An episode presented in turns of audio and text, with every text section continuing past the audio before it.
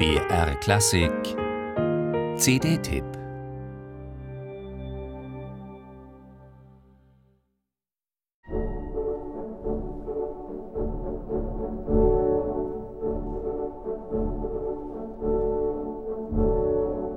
Da steigt einer kometenhaft auf und macht Karriere in der russischen Armee. Ebenso plötzlich stirbt er dann einen tragischen und vorzeitigen Heldentod. Leutnant Kishi.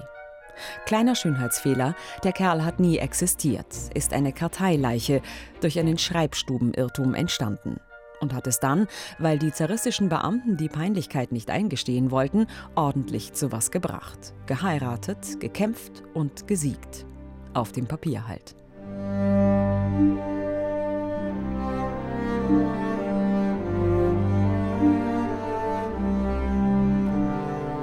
Eine typisch russische Satire, eine wunderbar absurde Persiflage über Obrigkeitshörigkeit und Spießertum unter Zar Paul I. ist dieser Leutnant Kishi, über den Alexander Feinzimmer in der Sowjetära einen Film drehte und Sergei Prokofjew 1933 die passende Musik komponierte. Feierlich, theatralisch, aber eben auch mit ironischen Spitzen.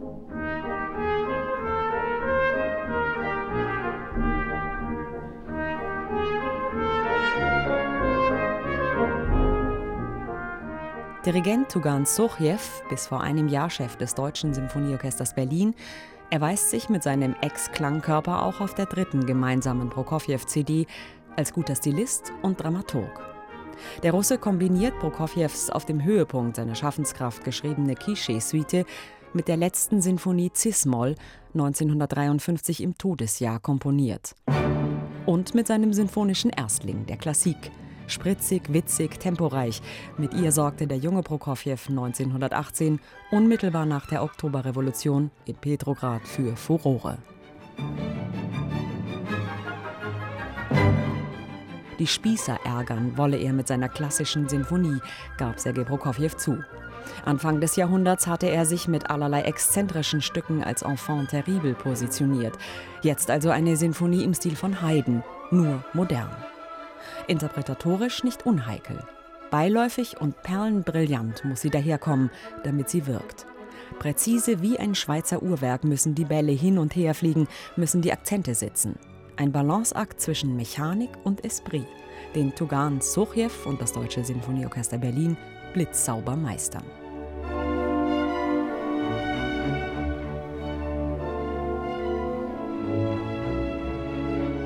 Deutlich schwieriger, weil rätselhaft markiert Prokofjews siebte Sinfonie Cis-Moll das Ende des Schaffens und des Komponisten. Altersmilde, erhaben über den Dingen abgeklärt, finden sie die einen. Ein schwaches Werk eines vom Sowjetregime zermürbten, kranken Mannes, sagen die anderen. Dugan Sochjew und das Deutsche Sinfonieorchester Berlin schlagen sich interpretatorisch nicht auf eine Seite weichzeichnen nicht, ideologisieren aber auch nicht, sondern bleiben angenehm unpathetisch am Notentext.